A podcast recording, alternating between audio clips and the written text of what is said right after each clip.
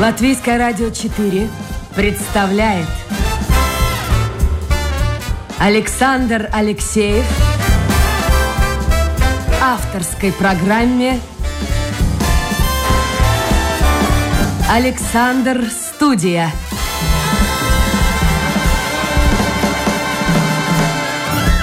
Здравствуйте, друзья. В эфире программа «Александр Студия». Как обычно, в это время с вами автор и ведущий Александр Алексеев. Сегодня у меня в гостях доктор химических наук, директор Института органического синтеза Освальд Пугович. Освальд, доброе утро. Добрый день. Я знаю, давайте мы начнем не с науки, а что-нибудь такого, ну, не связанного напрямую с наукой. А, может быть, но, но тут есть такой вот такой поворот у меня мысли интересный. Может, вам, как ученому крупному, ну, какая-то идея придет в голову, а может, уже и пришла в голову. Я а, хочу спросить о вашем увлечении велосипедом. Я знаю, что вы фанат велосипеда, и вот вопрос такой, а на работу вы тоже на велике приезжаете? Да, но не зимой. Но а зимой все-таки боитесь по льду? Не то, что боюсь. Я ездил зимой, но мне стало жалко своего велосипеда. Ага, я думал, себя жалко, потому То есть что... машины меньше жалко, я, а я понял. больше. А далеко вам от Притом, дома? а, понимаете, если я его такого грязного буду приносить в квартиру, кое-кто меня от дома возразит. И у меня не будет, не будет аргументов э, как-то вот это оправдать. Ну, правильно сделает, правильно сделает. А далеко вам до дома? Ну, как э, зависит от настроения. С утра э, могу до 60 километров э, круг сделать, если встаю достаточно рано. 60 километров? Ну, так бывает иногда, да. Слушайте, так вы в хорошей спортивной форме, по всей видимости? Да, довольно округлой. Что значит Аэродина- округ? Аэродинамической. Ах, ну ладно. Ну вот вопрос к ученому и к организатору. Вы не только вы ученый, но и организатор науки. Как нам навести порядок, вернее, как городским властям навести порядок в Риге, чтобы угодить и тем, кто пешком ходит по тротуару, и тем, кто на велосипеде ездит часто по тротуару.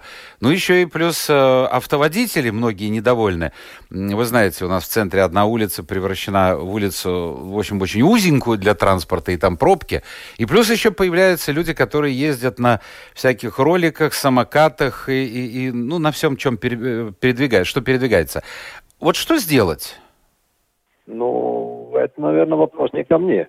Потому что я себя чувствую довольно комфортно, комфортно на улице, на проезжей части. И как-то вот уже с года 79-го еду по улицам города Риги. И не боитесь? И У нас же оживленное сказать только движение.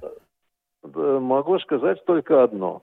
По сравнению с 70-ми годами и куда еще больше с 90-ми, ситуация куда более комфортная, чем она была. Для То есть, велосипедистов. э, да. Ну, я думаю, что это взаимно, понимаете. Ну а вот что Нет, делать, Мне скажите? кажется, что мне никто не мешает, то, наверное, я никому не мешаю. Ну, если вы ездите по дорожкам э, велосипедным, тогда это все понятно, это очень хорошо для пешеходов. А вот что делать с людьми, которые катаются, даже где есть велосипедные дорожки, я обратил на это внимание, тем не менее катаются по тротуарам, и плюс еще велос- э, не велосипедисты, а эти ролики, самокаты, и, ну, в общем, все, что Ну, движется. наверное, надо их спросить, почему они так делают. Я не знаю. А у вас возмущение не вопрос вызывает? мне. А вопрос, вот слушайте, у вас возмущение не вызывает это? Э, Ну, пока мы друг другу не мешаем, мы можем делать, как мы хотим. Ну, что мы делаем? А как водитель вы не попадали в сложные ситуации? Вы знаете, самые сложные ситуации у меня были с пешеходами, когда я был в качестве велосипедиста. С машинами таких, э, ну, надо, наверное, постучать почему-то по какому-то дереву, но пока все нормально. Ну ладно, идеи нет. Я так понял, вы четко ездите по дорожкам и вообще по проезжей части, это хорошо. Но вот что делать с э, теми, кто не ездит по дорожкам, не знаю. Ладно, пусть будем надеяться, что-то выду- выдумает новая дума наша.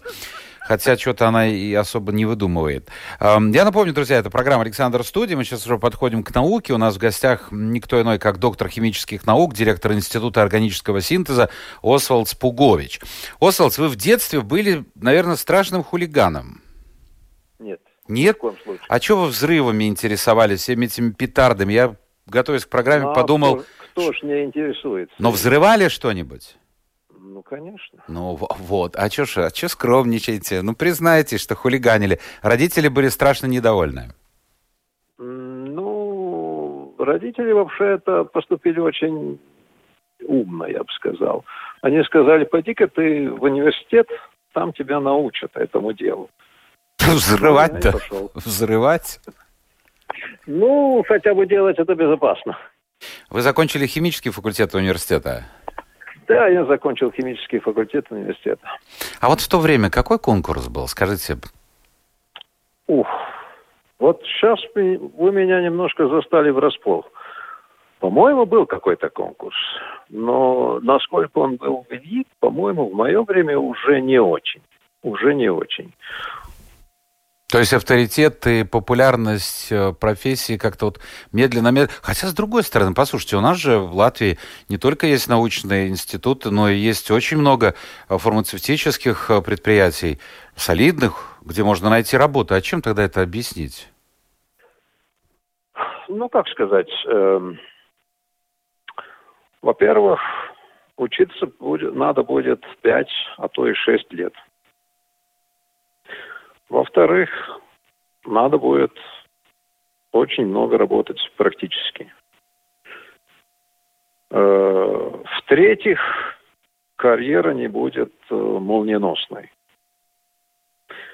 Но это все как бы каким-то образом, э, может быть, и создает такой нехороший фон для вообще не только для химии, но для естественных наук вообще. Более того, когда человек уходит вот в эту сферу естественных наук, он э, как бы не так уж виден, скажем, в публичной э, сфере, да. Ну, а, допустим, люди, которые занимаются там разного рода пиаром, или, или э, другие, они видны. Их всегда, они на виду. Ну, то есть, как бы хочется на них равняться. А тот, который работает, там, я не знаю, в химии, в физике, но он углубился в свое дело, он фанат своего дела, он, э, он там. И в его сфере его хорошо знают. Знают не только в Латвии, знают в мире. А вот такого, ну как бы, на свете прожекторов, его меньше. Ну, я вспоминаю, мне кажется, химиком был господин Оствалдс, э, правильно я произношу эту фамилию, он же стал лауреатом Нобелевской премии, правда, это было очень давно. Ну, это было очень давно. Но, как вы думаете, э, то, что вы знаете э, лауреатов Нобелевской премии, вот если мы сейчас выйдем, скажем, на улицу и будем ловить людей, и спрашивать, чтобы они назвали лауреатов Нобелевской премии, которые они знают. Как вы думаете, сколько фамилий мы соберем? Я, я даже думаю, что... Я думаю, единицы. Даже, да, если мы даже начинаем, начнем спрашивать людей, которые в науке работают, они тоже вряд ли смогут сказать э, вне своей специальности очень много. Будут, которые, вот, э, так сказать, интересуются данной темой, да, которым это, как, э, скажем, истории науки и тому подобное, да, они, наверное, будут знать очень много. А так, э, ну, в среднем, я думаю, что лауреат Нобелевской премии это не значит популярность. И, кстати, я вот даже думаю, даже если не брать науку, посмотрите, ну кто-то может назовет э, политиков, может быть назовут, и может быть назовут несколько имен лауреатов Нобелевской премии в области литературы. И то в последнее время тут разброс такой, что я, например, эти фамилии мне ничего не говорят, я ничего не читал из э, того, что создано лауреатами. Ну, последние 2-3 года это уж однозначно. Это значит, что же выходит? Нобелевская премия, она вот ее авторитет падает? Или, или в чем причина, Нет, как вы ни думаете? в коем случае. Ни в коем случае. Просто мы э, живем в мире, который перенасыщен информацией, и э, уследить за всем нельзя. Ну, когда вы открываете, скажем, Google, да, и начинаете что-то искать, Ну, сколько страниц вы перечисляете, перелистаете? Ну вот если вы, скажем, будете там искать информацию на какую-то конкретную тему. Ну максимум 2-3. Ну да, а сколько осталось? Хо-хо-хо. Тысячи и десятки тысяч. Ну вот, ну и поэтому вот как бы получается таким образом, что э, э мы выбираем из того э, количества информации, которое нам доступен, э, то, что нам вот в данный момент понадобилось. Ну и так оно и есть, ну что поделать. А вот э, чтобы закончить это... Я тоже не могу похвастаться, что я читал произведения людей, которые в литературе получили Нобелевское... Ну а химиков? А вы знаете химиков? Да. Лауреат. Нет, нет, нет. Вот вы знаете, почему тот или иной ученый получил в области, допустим, химии? Некоторых знаю, потому что по каким-то вот э, по какому-то стечению обстоятельств, ну, это было интересно, скажем, вот э, литиевые батареи, которые были не, не в этом году, а до того, да. Ну, это было интересно, да. Ну, понимаете, ну, я тоже не ученый, скажем так. Э, ученым я был до момента защиты своей диссертации, да. Слушайте, мне это очень приятно слышать. Вообще, это говорит доктор наук, к тому же еще и член-корреспондент Академии наук. Вот скромность, она украшает человека. Я не ученый, я не ученый. Тут не идет речь о скромности, тут, э, тут идет речь о том, что ну, наука это, это не профессия. Наука, знаете, это, это образ жизни в какой-то мере. А вы мне сказали перед эфиром, что вас называют таким скучным человеком. А вы согласны с этим? Может быть, действительно в науке нужно быть скучным? В науке бывают разные, очень, очень разные люди. И, скажем, есть люди, которые прекрасные лекторы. Но они прекрасные, они свою тему могут изложить так, что, во-первых, понятно, а во-вторых, увлекательно. Есть люди, которые, тем не менее, они очень выдающиеся ученые, которые, ну, скажем, не умеют так э, Ярко и доходчиво. А вы к какой категории относитесь? Ну, трудно сказать. Мои лекции, лекции я читаю мало, в науке не работаю. Пытаюсь э, рассказать, почему, скажем, Институт органического синтеза выдающийся институт. Пытаюсь э, доказать, что он нужен, пытаюсь доказать, что он э, приносит какую-то пользу. Вот то, чем я занимаюсь. То есть можно сказать, что будучи вот последний, ну сколько уже, шестой год, да, вы э, глава института, вот научная деятельность отошла там на второй, на третий план. Больше вы организатор сейчас. Ну, я, я администратор, да. А нет э, сожаления? Э, это было мое решение уже довольно давно. Ну, я сам такое решение и принял. Ну, что там сожалеть. Сегодня ваш коллега э, Калвинч встречается с президентом Латвии. Пойдет разговор, по всей видимости. Он встречается э, в ранге президента Академии наук. Пойдет разговор о финансировании науки. Все жалуются, что приходится работать столько по проектам. Проекты далеко не всегда удачные. Да, в общем-то, и выиграть этот проект нужно. Э, как вы думаете, что-то может измениться вот после этой встречи? Да, ну, во-первых, Калвинч не только мой коллега. А, Ивар мой учитель, и Ивар тот, который принял меня на работу в Институт органического синтеза, кстати. Так. Так получилось. А, во-вторых, вот насчет этой, как называется, а, в науке, которая основывается на проектах. Это тенденция нынешняя, она приобретает силу. Э, и в этом можно найти и плюсы, и минусы, конечно. Плюс э, в такой науке – это э, непрерывная мотивация ученых искать новые применения своим знаниям – искать новые применения свои, своему опыту, искать, то есть искать эти новые проекты. То есть это неоспоримый плюс. То есть вы все время в этом движении, вы все время должны искать вот себе это применение, чтобы получить э, финансирование, свое, э, финансирование для своих э, исследований. Минус, конечно, э, может быть таким, что нету как бы потомственности, что ли, как это назвать. Но это минус такой очень относительный. Там об этом можно много говорить и много думать, но, в принципе, э, те люди, которые действительно выдающиеся ученые, они э, не страдают от э, недостатка проектов. И это не только в Латвии, это во всем мире. Э, люди борются за то, чтобы они получили новые проекты, получили новые гранты. Ну и они также ухитряются и вот в этих грантах включить свои эти интересы новых исследований, новых тем, и все это как-то развивается.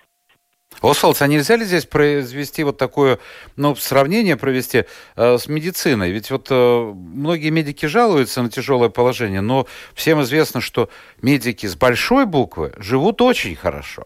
Вопрос о других, кто там во втором или третьем эшелоне. Но вы вот, например, начинали с нуля фактически работу в институте, вы начинали лаборантом. Вот если сегодня приходит молодой человек или приходит девушка на работу лаборанта – Человек потратил долгие годы на учебу, учебу нелегкую. С чем он столкнется? Ну, мы вообще очень открыты для этого дела. Мы берем студентов, начиная с первого курса уже. То есть они приходят к нам. Э, в начале, на первых порах, мы даже вообще им э, ничего не платим. Мы как бы предоставляем им возможность практиковаться. Ну и э, в это время они должны понять, как у нас устроена эта работа, что значит работать в науке. А это значит, что вы не можете уйти домой, скажем, э, прийти в 9, уйти в 5 э, и выключить мозг э, и не думать о том, чем вы занимались. То есть у вас всегда что-то в фоне, какие-то мысли, что, что делать завтра, как оценить вот результат, который я получил сегодня, что же что же природа хочет мне сказать этим результатом. Да? То есть это такой непрерывный процесс перемен, непрерывный процесс э, самообучения, и с этим надо мириться, если вы хотите работать в науке.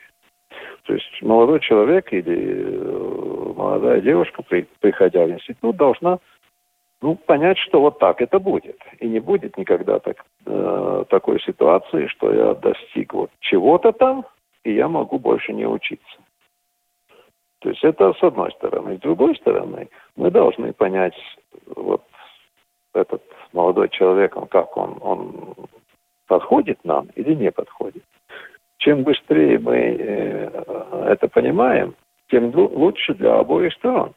Если, скажем, студент э, мечтает о какой-то очень упорядоченной карьере, да, что он, скажем, сегодня будет лаборантом, завтра он будет специалистом, за, послезавтра ведущим специалистом, а, э, скажем, через там какое-то какое время он станет руководителем там подразделений. Но это не факт, гарантии нет.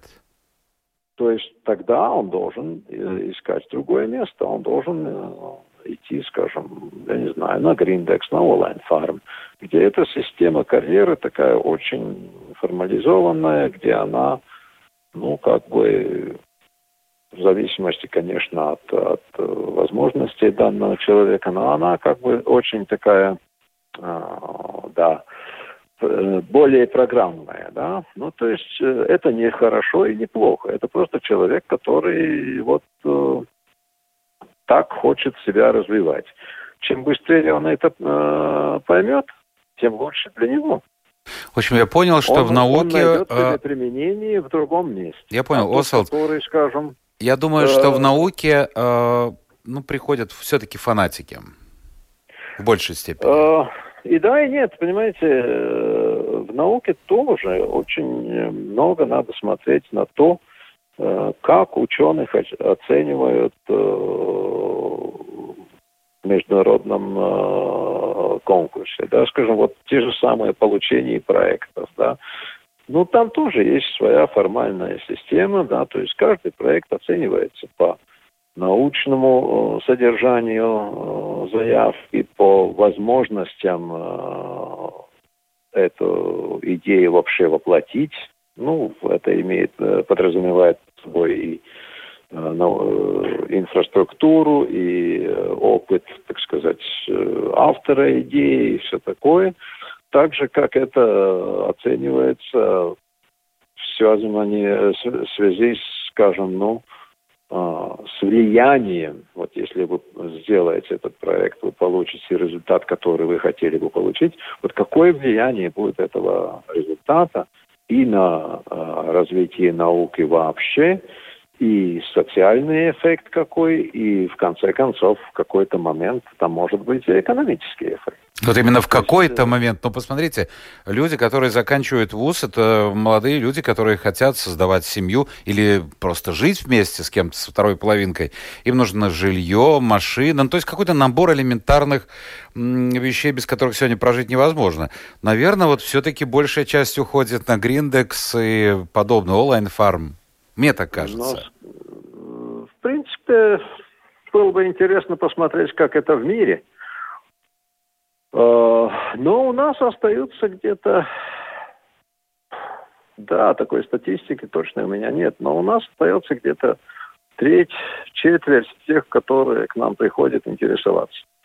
Угу. Это где 25-30% уходит, да? Ну, около того, да, скажем так. А насчет того, что вы говорите, понимаете, машина – это понятие растяжимое. Машина – это может быть э, десятилетний Volkswagen, и машина – это может быть и совершенно новенький Bentley. Это обе машины. Вопрос, э, какой приоритет вы себе э, поставили. Ну, все зависит от человека. Послушайте, вот вернемся к Нобелевской премии. Я подумал, ну, ваш учитель, господин Калвинч, разве не мог получить за свое гениальное изобретение Нобелевскую премию?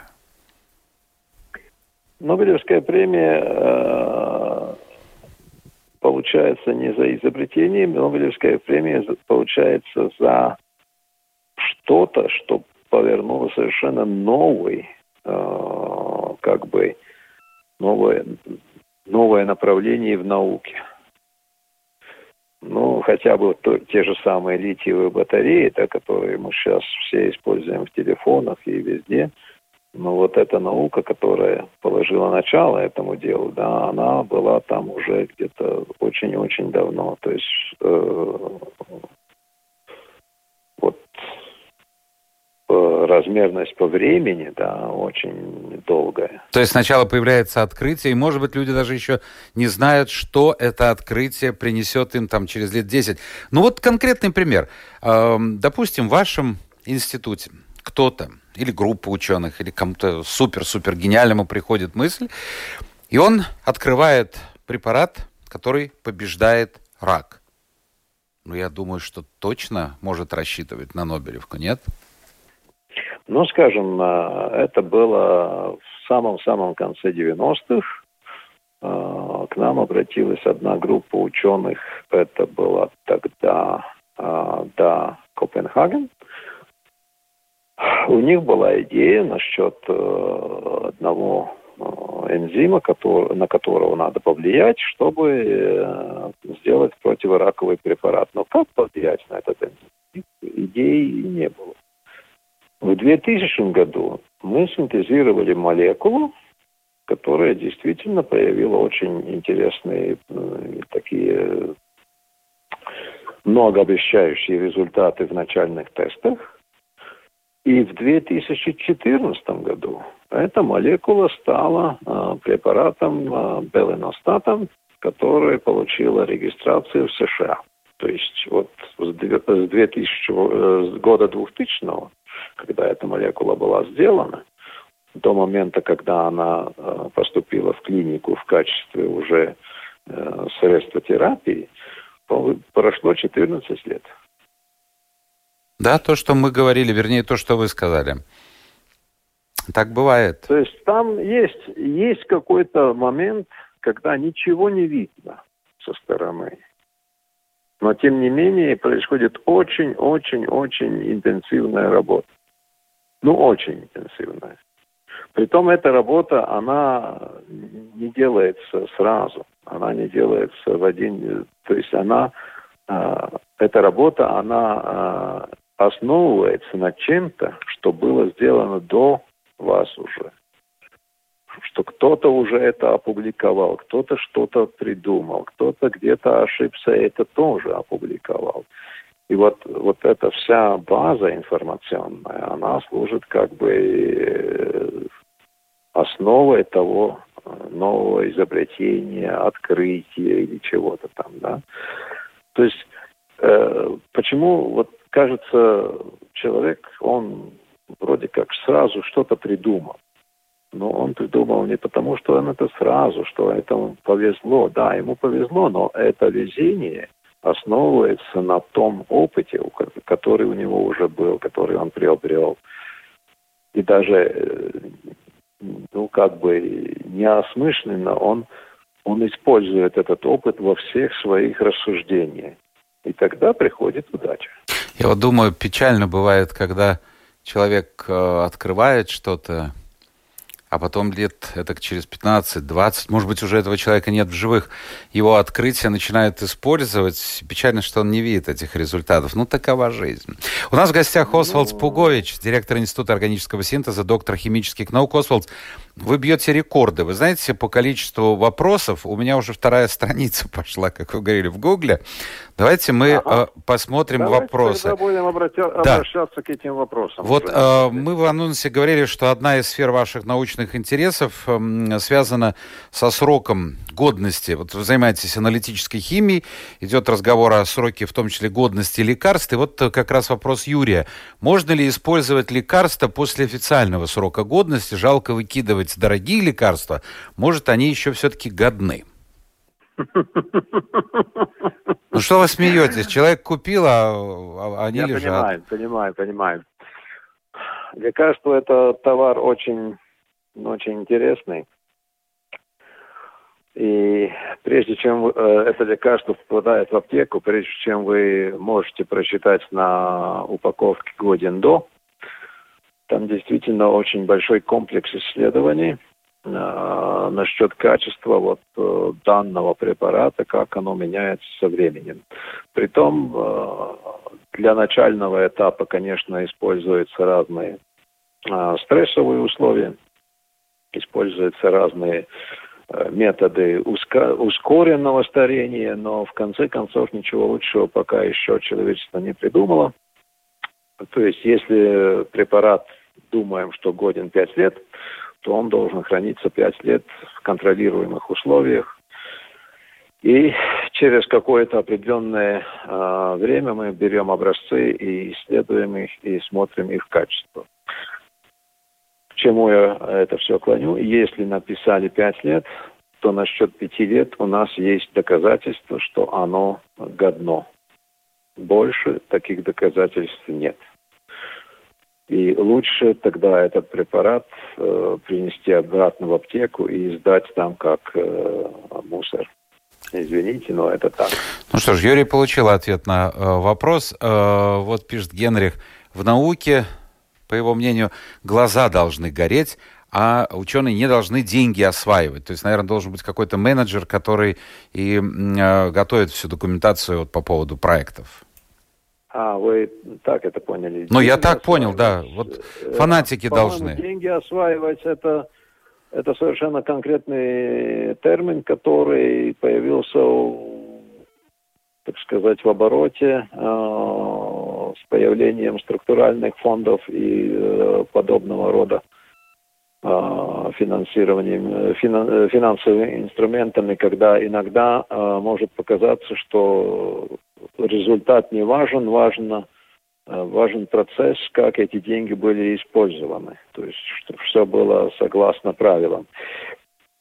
Э, да, ученый должен, у ученого должны гореть глаза, это не, несомненно, потому что э, по-другому не получается работать э, непрерывно, скажем так.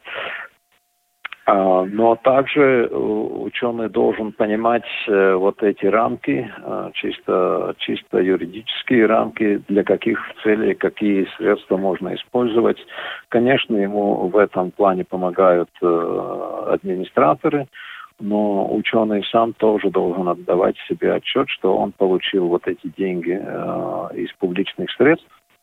Ну, все-таки это, неважно каких налогоплательщиков, немецких, латвийских, все равно. Но это деньги налогоплательщиков. Понятно. И а, у меня Освальд... хотят знать, как для чего они, они использованы. Освальд, очень много вопросов. Давайте попытаемся короче ответы. Вот э, по поводу... Мы договорились не говорить о ковиде. Это я раскрою такой секрет небольшой с Освальдом, просто, просто потому что, ну, задолбало уже ковид везде. Но, э, тем не менее... Я не специалист в этом отношении, поэтому я не хочу об этом... Но, тем не менее, вот вопросы есть. Ну, такой глобальный вопрос. Э, по мнению Кимыча, к сожалению, ковид показал весьма низкий уровень мировой науки, так он считает, ведь наука не сделала ничего, чтобы помочь миру победить эту эту заразу? Он ошибся. Он ошибся. А вот по поводу... Вакцина была сделана из имеющихся технологий, так. которые разрабатывались уже несколько, ну, примерно десяток лет. Э, вакцина была сделана э, за неполный год. Хорошо. Может ли латвийская... Это доказывает как нельзя лучше мощность науки. Может ли наше фармакологическое и химическое производство выпускать антиковидные вакцины по лицензии? Ну, например, вот тут Pfizer, Спутник и так далее, спрашивает Сергей. Ну, это надо, скорее всего, спрашивать э, наших э, э, наши предприятия. По-моему, биотехнологических процессов у нас в Латвии нет, а вакцины – это как раз продукт биотехнологии. Так, знания, полученные... Скорее всего, в Литву. знания, полученные в институте, могут полностью использованы взаимосвя... А, мо... знания, полученные в институте, могут ли полностью быть использованы и взаимосвязаны с профессией? Надо самому выбрать сферу, косметическая, атомная, фармацевтическая – в институте изучают каждую сферу по чуть-чуть. Ну, примерно я понял мысль э, слушательницы, потому что, э, не помню, кто-то из э, людей, который приходил ко мне в эфир, говорил, что первым делом, когда новички э, еще студенты приходят или выпускники к ним на производство, он говорит, всему, э, чему вас учили, вот все это забудьте. Теперь я вам буду говорить о реальной жизни. Насколько это характерно для вашей сферы? Ну как, когда вы начинаете работать в конкретном научном проекте, то, конечно, происходит какое-то профилирование. Но, тем не менее, э, то, что вы должны знать, это основы. И эти основы надо учить. То есть, если мы под институтом подразумеваем не институт синтеза, а, скажем, ВУЗ, то этот вуз как раз дает эту основу, эти основные курсы, эти основные понятия, которые вам фундамент для э, дальнейшей специализации. Вопрос... вы не можете начинать э, строить э, мировое открытие, не имея этого. То есть база, базы. основа должна быть. Вопрос совершенно из другой база сферы. А, у вас есть какой-то секрет семейного счастья, спрашивает Марина. Ну что, женщина интересуется семейным счастьем? Я об этом никогда не задумывался, и поэтому прошло уже 35 э, лет. Понятно. А почему? Нет, ну, может быть, у женщины далеко идущие планы. Все-таки доктор наук, член-корреспондент. Помните, как Москва слезам не верит? Там одна из героинь да, ходила да, в библиотеку да, искать. Почему бы и нет? Так, э, вот интересная вещь, пишет Андрей. Когда спрашиваешь что-то, что он не знает у культурного и образованного человека, он прямо так и отвечает. Он не знает. А вот спроси что-нибудь у политика, всегда получишь утвердительный ответ. Видите? Даже это не вопрос. Ну, но даже вот, не вопрос, это... Это наблюдение. Это наблюдение, да. Хорошо. А, Дмитрий пишет, а вам доводилось встречать явную ложь в рекламе медикаментов? Я все-таки думаю, он тут называет одну вещь, но это не медикамент, но это, скажем, пищевая добавка. Но вот явная ложь. Явная ложь – это преступление, за это наказывается. То есть, э, если вы можете действительно сказать, что это явная ложь, то э, следующий шаг, это, если это медикамент, это э, тогда в сторону залю агентура. А если это пищевая добавка, значит, это партикс ветеринарная dienas. И если это действительно явная ложь, и этому есть доказательства, то там все совершенно конкретно. Но надо не забывать о том, что доказательства нужны и для того, чтобы э, как бы э, обосновать свою правду, и также для того, чтобы обосновывать свое э, убеждение, что это ложь. То есть нужны доказательства. Я понял. Егор спрашивает, считаете ли вы, что вирус ковида был искусственно сделан в лаборатории органического синтеза? Ну, во-первых, давайте насчет терминологии. Органический синтез вирусов не делает. Это биотехнологические э, процессы, когда изучаются вирусы. Это не органический. Органический синтез – это так называемые маленькие молекулы. Э, и в это я не очень верю, э, потому что, скажем так, исследования такого рода, во-первых, не этичны, во-вторых, они запрещены разными конвенциями. Наш эфир подходит к концу. Последний вопрос Бориса. Что бы вы посоветовали молодым людям, которые выбирают науку, химию, где им приложить усилия, в какой области развиваться и есть ли перспективы в Латвии? Ну, я, перспектива есть. Давайте приходите сюда.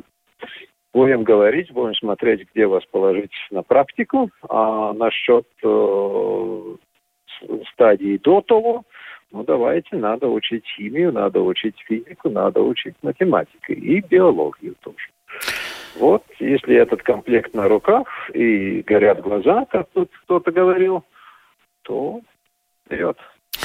Освальд Пугович, директор Института органического синтеза, член-корреспондент Латвийской академии наук, был у нас сегодня в гостях. Освальд, теперь вам совет от Валерия. Мы на этом, собственно говоря, и закончим эфир. В следующий раз, когда вы захотите сказать, что вы скучный человек, не говорите слово «скучный». Что пишет Валерий? Мне кажется, он прав. Ученые не скучные, они просто сосредоточенные и серьезные люди. Удачи вашему гостю и его сотрудникам. Пусть наука в Латвии процветает. Ну, спасибо. То есть вы сосредоточенный и серьезный человек. Видите? Спасибо. Спасибо вам за участие в программе. Спасибо всем тем, кто был вместе с нами. Это была программа «Александра Студия». Завтра новый день, новый эфир, новые гости. Пока.